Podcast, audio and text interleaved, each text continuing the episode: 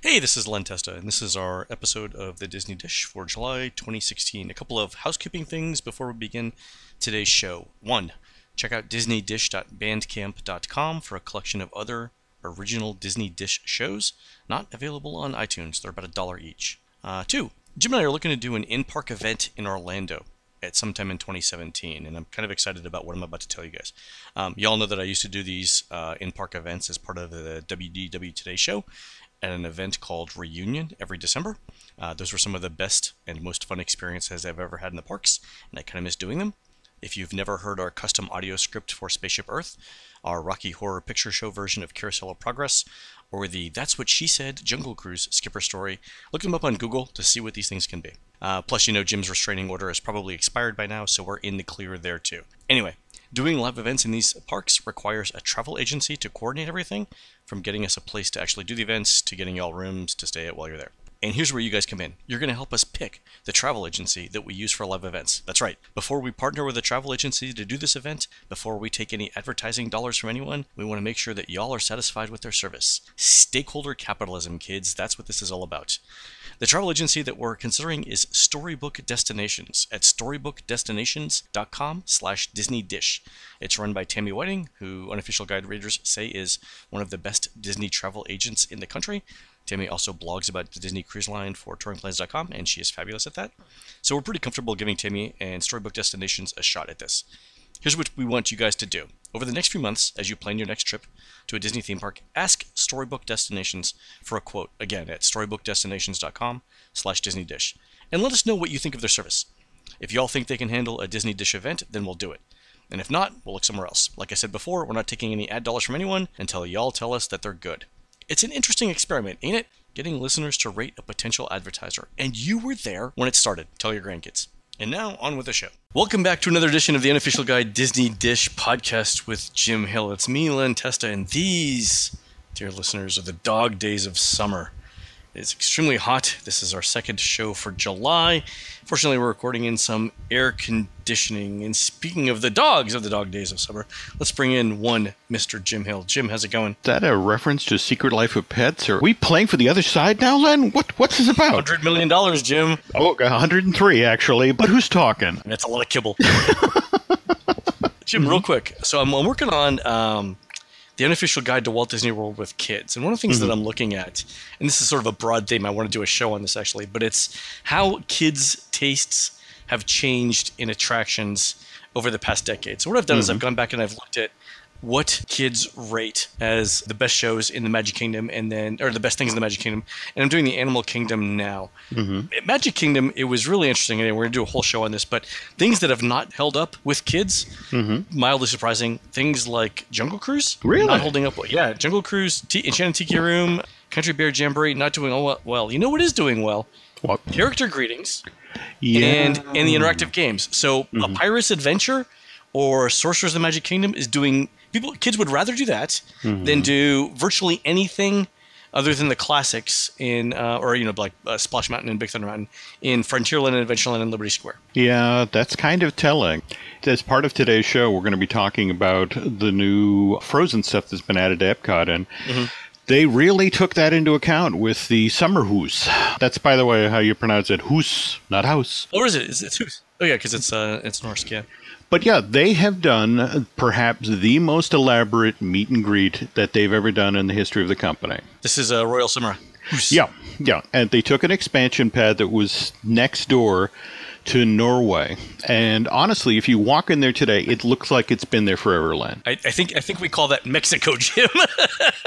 Funny you bring that up because there's a berm, a, a relatively small space between Mexico and Norway. But if you're coming into the summer from the, the entrance toward the left, mm-hmm. and you know you pass some pretty elaborate rock work that's got carving in it, the insane attention to detail. It's not just rock work; it's rock work covered with moss. oh yeah. You know, it's like, all I could think of is like, thank you, J.K. Rowling. you know, this was part of the things that Disney had to do to sort of step up their game. But you, you go to walk in, and there's a giant oak tree. They actually moved to this site to sell you on the idea that this is Anna and Elsa's. I mean, you know, the conceit of, of this whole idea, the summer house, is it, it's modeled after a traditional Norwegian cabin. You know, the whole area takes its inspiration for from an area in Norway known as Trondheim. But this is supposed to be Anna and Elsa's childhood retreat, you know, where they came with their families when they were younger. And uh, that's why when you walk through the thing, there are there are family heirlooms, treasures from their childhood. But after everything that happened in the Frozen movie from 2013, now that Elsa's the queen, she's reopened this cabin again, and it's once again a place of joy and family. And you are being invited into this very personal space for Anna and Elsa. And they made such an effort to have visual continuity with the original Norway pavilion. I mean, if you look at the roof of the building here, it's it's got sod just like the other buildings over in Norway. But the foliage, I mean, it looks like my backyard. I mean, it looks like the woods of New Hampshire. It's like it's been there forever. They've done a great job with the uh, with the moss covering there. It's, uh, it's a lot of green, and that is the traditional architecture of, of Norway. Absolutely, but you can't see a hint of Mexico next door, and it's literally 20 feet. Oh, really good. You and I know from years and years of attractions that what typically happens is they'll do their planting, but mm-hmm. with the notion of in three and four years this will grow out, this will look great. But right. this is from day one, it looks like it's been there forever. Anyway, the crazy level of detailing here just the exterior of the building. They wanted the logs to look so correct that they actually they found an old barn, got real logs from the barn, and took molds from them. Oh, nice! So you go inside, and this is traditional little Norwegian folk art everywhere. I mean, again, I know people complain that they're shoehorning Frozen into Norway, but they've really made an effort to make a lot of connective tissue. So there's rosemaling everywhere, huge rosemaling in the ceiling, down to these little ornamental spoons that are on display. And you, I know your love of Maelstrom. You, were, there's a tapestry in here, an, an Easter egg for those of us who miss the attraction. But if you look at it, it starts off with imagery at the top of the three-headed troll. There's a waterfall that comes down to a picture of the rock troll, the one-eyed rock troll before the second drop. This is a detail that only Len Testa will appreciate. That framing the waterfall, Len, yeah are the backs of the chairs from the movie. Really? Seriously. You remember the chairs from this thing? The, the yeah, yeah, yeah, yeah. The, uh, they were sort of like fan shaped. Yeah, and it was just one of these things. The art director was so proud to point that out. It's like, I got in the movie. I worked in the movie. So it's like. but so you, to make your way through the rest of the building, one of the things I think you will enjoy is they in, in, one of the corners just before you enter one of the three rooms where you'll meet Anna and Elsa. And by the way, you can't ever tell that there are three rooms. You know, really? it's it's really well designed. So what's known as a kubbestol chair, it's this chair that's carved out of a single log. And the way the Norwegian craftsmen do it, they take, you know, a log has to age for a year to up to five years till it's it's ready then to carve. And it's amazingly comfortable because what they do is it's not a flat chair. They actually carve out a butt imprint. Nice. I'm not sure that's how they choose the king in their land, but you know, just sort of like you know, you never know. who so rightwise fits the butt print. Before they built this, they went over and talked with the folks who were operating Disney Princess Fairy Tale Hall at New Fantasyland, okay. and it's like if you were going to do this again, what would you do differently? And so they've created a, a wider space, obviously, so family members can be getting their own shots and that sort of thing, coupled with the fact that Anna and Elsa each have their own very distinct space, so to speak. I mean, you know, where Anna's supposed to be standing, you can see the castle of Arendelle, and there's a folk painting of a sunflower over where she stands. Where mm-hmm. where Elsa stands, it's a view of her ice palace, and there's a snowflake painted above the space. But what, what really impressed me was if you turn around and look around the edge of the room, there's all this discreet theatrical lighting. Oh, really? Oh, yeah, I see the photos. Yeah, see the photos, yeah. Is that not necessarily there to make the princesses look good? That's there to make you look good. You want a good picture to take home, so they, they took the time to actually light the folks better. So the uh, the lighting itself, the theatrical lighting that you mentioned, Jim, mm-hmm. has every color in the rainbow in it. And Mm-hmm. Yeah, it's, uh, and it's in a circle. And the interesting thing about it is, if you look at where Anna is, it sort of mimics the sunflower pattern on the floor, on the carpet of her floor. The rainbow thing, it works in really well. All right, so you have your wonderful meet and greet. And by the way, take a moment when you're in the room to check out Elsa's dress. This is one of the most elaborate costumes they've ever created for a character. I mean, it's it's actually different from the dress that Elsa wears in the parade because again, you're there to get your picture taken with her, so they they actually stepped up their game for the costume here. And then, you know, of course, it's a Disney theme park, so how do you exit your photo meet and greet but through the gift shop? Gift shop. Which is the Wandering Reindeer. There's some of the best detailing in the attraction in the gift shop. You're exiting into a traditional Norwegian stabbur, which is kind of a storage shed. So basically the garage where all the fun stuff is. So up on the walls are skis and snowshoes and Yeah, they've done a, they've done a great job on this. The photos look the photos look great. if you're looking around the room, they've actually have outlines of reindeers on a lot of the shelves. There's some Norwegian that's scattered along the painted along the wall that actually explains the tale of the wandering reindeer. And of course, Really? the Yep. Unfortunately, the two people who were walking me through the attraction earlier this week, it's like, yeah, I have no idea what that says. Don't speak Norse. You know the funny thing about Norse is if you sound a lot of it out, you could probably figure out what most of the words are. Really? Yeah, if, you, if, if phonetically, you could probably figure out what the what the root uh, derivative is. Of Say now I got to go back. One of the things that I did when I was in, in the real Norway and um, was go to the uh, Norwegian Museum of Cultural History, which sounds incredibly boring. I don't know if I've talked about all of this on a previous show, but the Norwegian Museum of Cultural History mm-hmm. is one of the most interesting museums in the world because it's a museum of full-sized buildings. Wow. It preserves Norwegian architecture.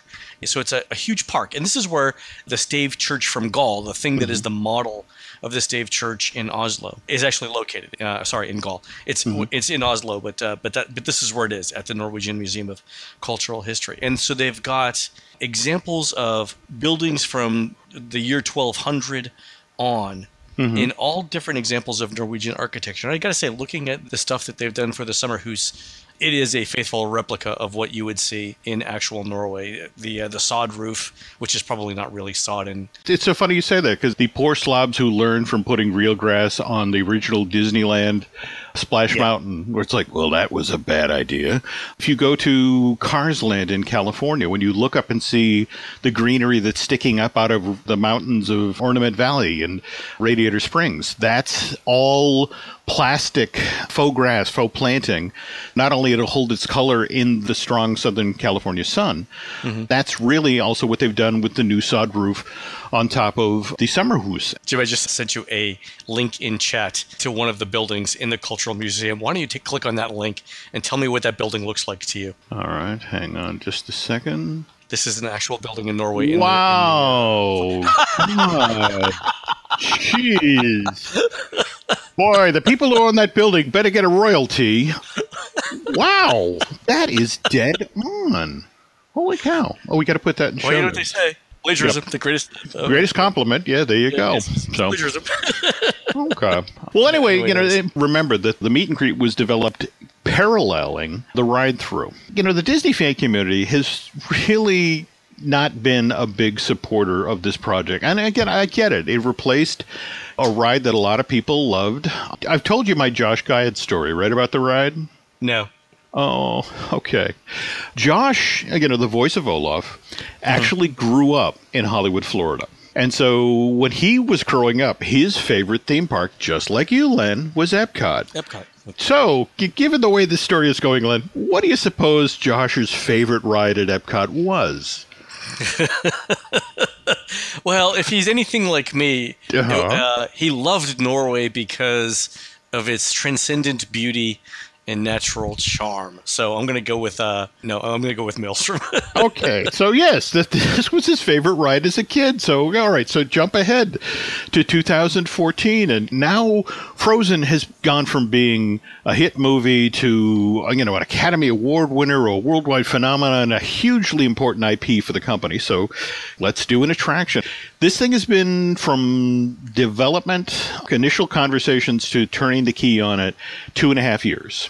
I know you and I talked as Frozen was making its way through the pipeline about how Disney's looking at doing a attraction about this and replacing Maelstrom doing it. But and that was one of those ideas where it's like you put it on the whiteboard and go, okay, if this movie makes a certain amount of money, we're going to do that. And it took really till January, February of 2014 mm. for that the movie had passed a certain threshold where it's like, okay, this is real. We're going to do this. And so poor Josh gets the call. The guys at Imagineering, they know he's this huge Disney fan. When I met him at D23, he was like, "You're Jim Hill." Oh my god, something like that, right? He's, yeah, no, he'd been reading the site forever, and in fact, he was he was mad at me because I hadn't answered a Why For question that he'd sent me years previous. But well, whom among us isn't mad about that, Jim? there you go, there you go. But anyway, so so Imagineering calls him, "Hey, Josh, we're going to make a ride for Frozen, and we want you to be a big part of it." It's like, and this is Josh's childhood dream. It's like, oh, I, I you know, I've wanted this forever. Where are you going to build it? Well, we're putting it in Maelstrom. It's like, no, no. so, my favorite ride from my childhood is now being destroyed, so I can further my career. So it's it's a, a very strange place for him to be to jump into the ride itself. This is Frozen Ever After. Not a book report. Anybody who's familiar with a lot of the early Fantasyland they really were book reports. You sort of chased Snow White, and she kissed the prince at the end. And yeah, Under the Sea, Journey of the Little Mermaid is a classic example of this. It's a straightforward retelling of the. Uh, there you go. This. Okay. And so the, the the Imagineers didn't want to do that. What they decided to do is that this is set post film, and that's the same story that Sommerhus is telling. This is a happier time, and so when you go into this insanely elaborate queue, you know, actually pass a formal proclamation that says the kingdom is invited to a summer snow day celebration in honor of the day that Princess Anna saved her sister Queen Elsa with an unselfish act of love, and all will be welcome at a royal reception inside the Ice Palace. So you make your way through the queue and, and they're talking about hey tours of the kingdom are now departing. So and the imagineers worked really hard to put in stuff from the film that they knew people wanted people loved Wandering Oaken from the mm. movie. But the problem is, Wandering Oaken is actually way the hell out in the woods. That's his trading post in Sauna. So, what they did and said is this is kind of his downtown store. it's the outpost. yeah, that's right. Oaken's, Tokens, and Sauna. There's an interactive element where you come into the store and it's empty, but there's a door to a sauna that's sort of steamed over, and every so often, Oaken wipes the window from inside. And I'll be out in a few minutes. Is it really steam? No, no, it's all projected effects, but it's very cute. It's a fun little moment. For those of you who are wondering how they did this, because what's kind of intriguing about Frozen Ever After versus Maelstrom, there's now almost a full minute more of show. Like I want to say, depending on how heavy the boat was or that sort of thing. Maelstrom was like four minutes, ten seconds, something like that. Len, yeah, does that four, sound right? Four and a half. Four about four and a half. I think we said four, four fifteen, four and a half, something like that. Okay. I mean, depending on how fast the, uh, the the water jets are going. That's going to be an issue with this attraction shortly. So, Frozen Ever After winds up being five minutes long. Well, they extended the track a little bit, and then there's a new S turn, right? yeah. Well, what's interesting is you now actually board in what used to be the offload area of Maelstrom, and then Did you walk in and go, "Oh my God, this is backwards." well, actually, the walking in part isn't hard. The walking out part, I think that's the one place where this attraction kind of stumbles. Is that uh-huh. in order to put the load into the old unload area, you leave by way of this I mean, it's themed, but it's kind of lightly themed, but this very long corridor. And all I could think of as I was making my way through the spaces, I'm glad the Norwegians don't have any minotaurs in their mythology, because this is probably. this is Greece screwed. That's right.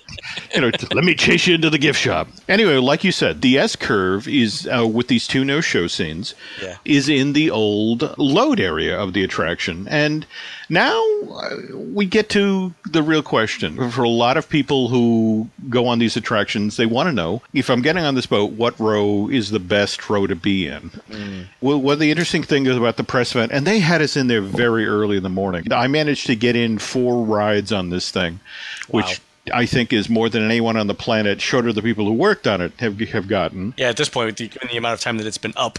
yeah, yeah. And I rode in every row of the boat to try to, to get a sense of what the best seat was. And to be honest, if you're in the very front seat, there's a really fun show moment in the first scene or two. I mean, you, you come out of the, the load area and you, you make the first turn and you go under this this iced over willow tree, mm-hmm. and there's the Olaf and and Sven AA figures. And what's great is Olaf actually sees you and reacts with surprise and walks over toward you. But it's really only if you're in the front seat of the boat you get to see that. The downside is that what, what you were talking about earlier about how fast the water is pushing you along.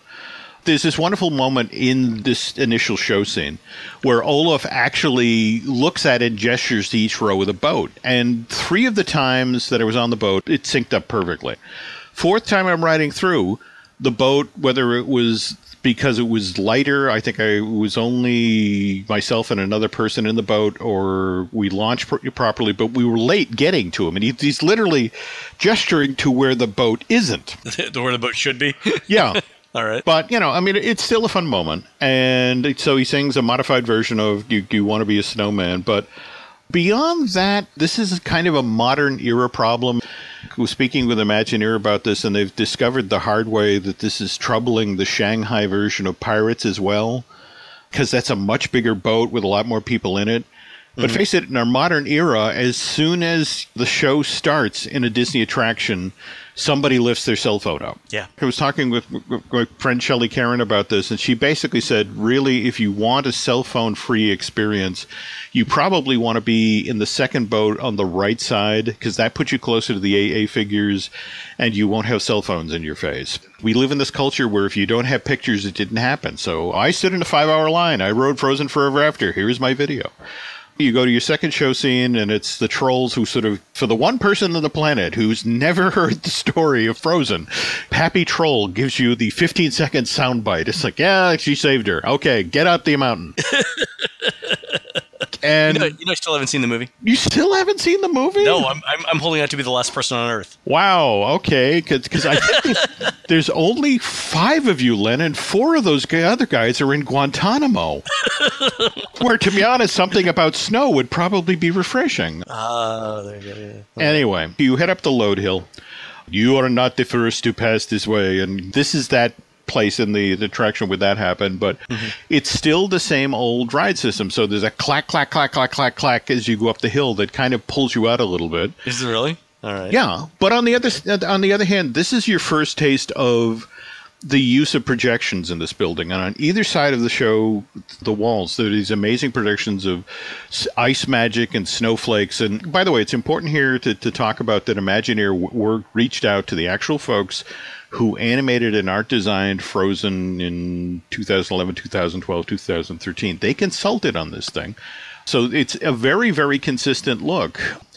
And that continues through the whole attraction. One of the other things, you're going to get to the top rise here, and you next get to see another Olaf figure. And every time I rode through this thing, the soundtrack that we're hearing wasn't synced up with the mouth or the actions of the Olaf puppet.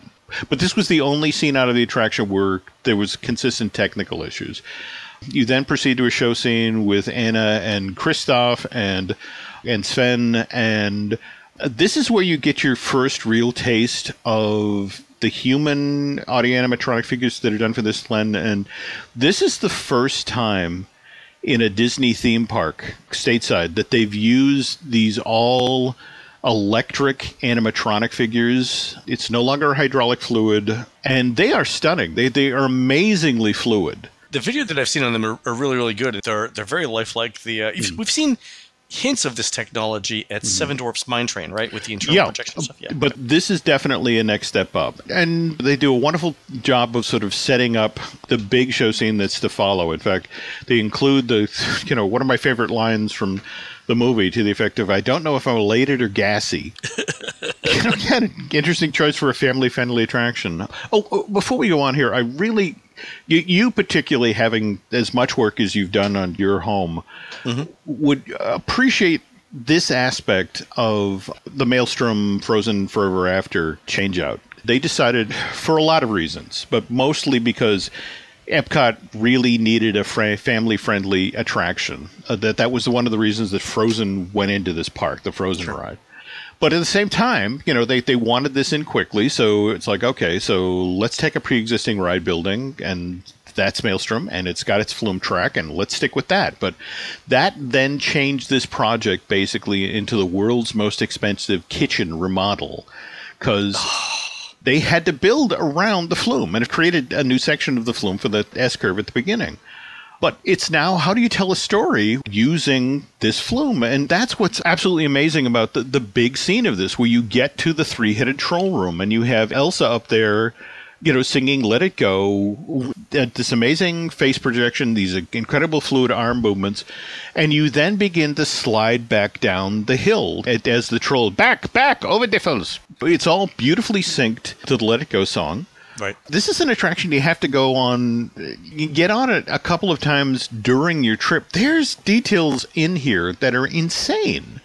I mean, really? when you are sliding backwards down the flume as she sings "Let It Go," again, get is conjuring up ice magic, and overhead, the fiber optics chase you down the track. Oh, okay. So I've been looking at ride video, and you don't see that part of it. Okay. No, you, you have to look up. And anyway, so the other thing to stress here is again, remember they began working on this thing mm-hmm. in January of 2014. So March of 2015, the Frozen Fever short comes out and introduces snowgies to the world, which are basically tiny little snowmen.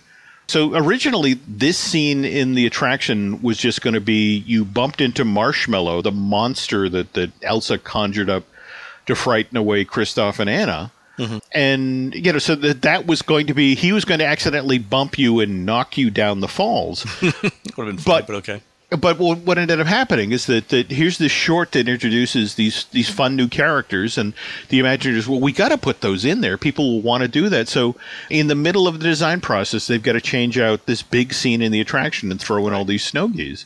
Ah. From there, you slide down your your second ride hill.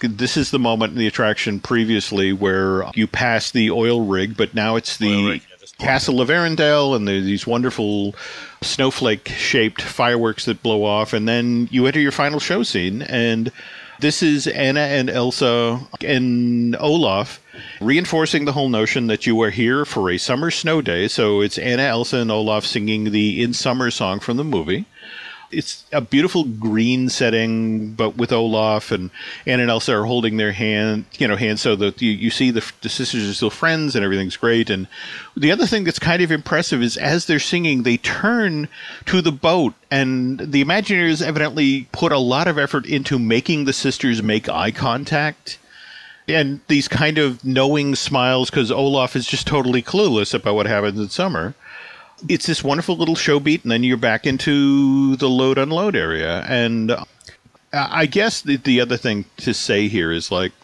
this is perhaps the best dark ride that Disney's ever done. There are issues. I mean, this thing has what 900, 1,000 people an hour capacity. If things are going really, really well, yeah. If things are going really, really well. And so again, there's a five hour line outside. The people I was speaking with in Imagineering, you know, acknowledged it's like, yeah, we know it's got five hour long lines and we've had some tech issues. But the interesting thing is the people who actually ride it yeah. rave about it. It's true. It's one of the highest rated rides in uh, in Walt Disney World right now. According to an official guide Yeah. But now the challenge is, what do we do to mitigate this? Let me ask this question about this, Jim. Yep. The, the strong rumor is that mm-hmm. the thing wasn't ready when it opened that Disney wanted to hit June 21st mm-hmm. because of the issues that they had with Rivers of Light and and the stuff that Universal was doing with Kong, et cetera, et cetera. Is there any truth to that? Look, it's a very competitive marketplace, and you're right, particularly in, in the wake of of Rivers of Light. Disney needed some good news, especially given everything that's going on in Florida. So. I, I think in hindsight, should they have done the soft opening for this thing? Absolutely. They shouldn't have just thrown open the doors because, you know, right now that's kind of the story that's defining Frozen. It's like not only the long lines, but the mm-hmm. breakdowns it's been having. Yeah. But but every attraction has, you know, that sort of thing happen early on. But that's why you have a soft opening. You know, how many rides if, if, if you and I experience where it's three and four months of soft opening before they finally officially open the doors? Could you know yeah, that? I mean, Gringotts. I mean, there's a ton of stuff, right? Hey, come September, October, folks, this is really something you want to get in line for.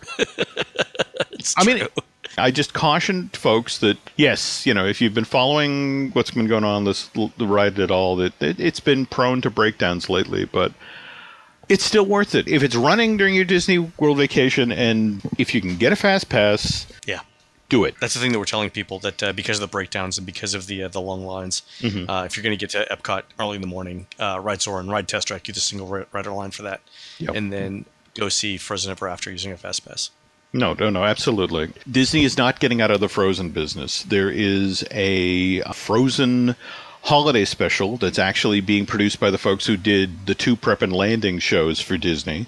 Oh, really? I think is debuting this holiday season. You've got the Frozen Broadway musical that tries out in Denver next summer and then opens on Broadway on the 18th. And they just announced Wreck It Ralph 2's release date in. What's up with that?